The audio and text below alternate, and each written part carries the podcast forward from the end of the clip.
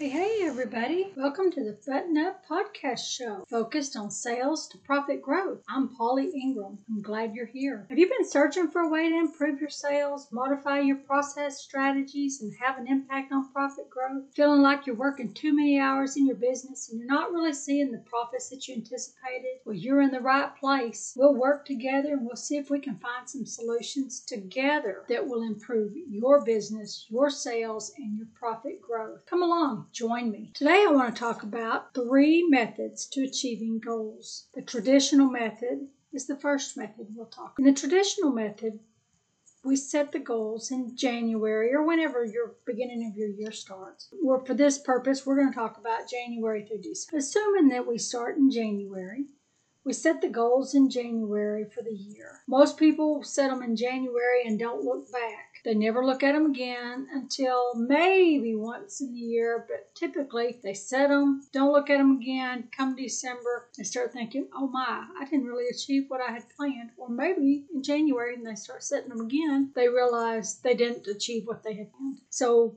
that's one method. method. If you're going to utilize the traditional method and set your goals in January, you have to measure what you have set. If you're going to set goals, well, if you're going to be successful, you've got to set goals.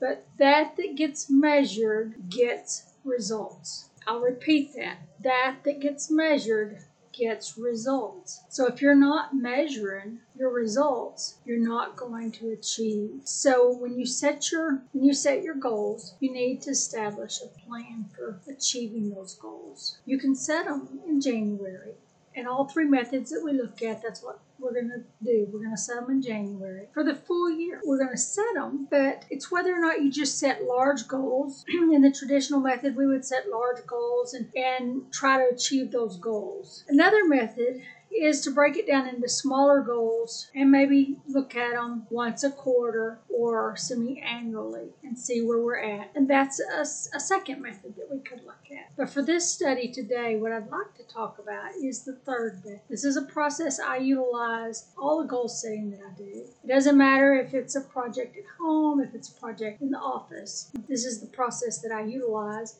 if I want to make have success with something. And this I call it my mini goal process. So I take my large goals and I and I start working on them and establishing what my large goals are, and I break them down into mini goals. And so, so say I need to achieve I need to achieve two hundred thousand uh, dollars in the next uh, in sales in the next six months or four hundred thousand for the year. I'm going to take that and I'm going to break that down. I'm going to say okay, I need I need a hundred thousand per quarter. And then I'm gonna take that hundred thousand, I'm gonna break that on down. And I'm gonna see how much I actually need to earn per week. I'm gonna I'm going to take that goal then I'm gonna figure out how do I need to achieve that. I'm then going to look and see what it takes every week and every day. And I'm gonna have a calendar and I've actually developed a calendar. On this calendar, the way I set it up, I look every week and I and I actually set my calendar up so that it's broken into quarters. So at the end of each quarter, I'm not only looking at it daily and weekly, at the end of that quarter, I look to see where I'm at in that goal. And at that point, you know, you that's the deadline. I look at it as though that's a year. So ultimately, I'm looking at four years of my calendar in a year. I know it's one calendar year, but I consider it four mini years in a calendar. And if you break it down in those mini goals, and then you actually show it on your calendar as mini years, and you tell yourself, and you get into that practice, you will treat it as though it's a year. So you've actually got a quarter to achieve those goals. So often, what you'll see people do, they'll have a goal and say it's need to come up with a new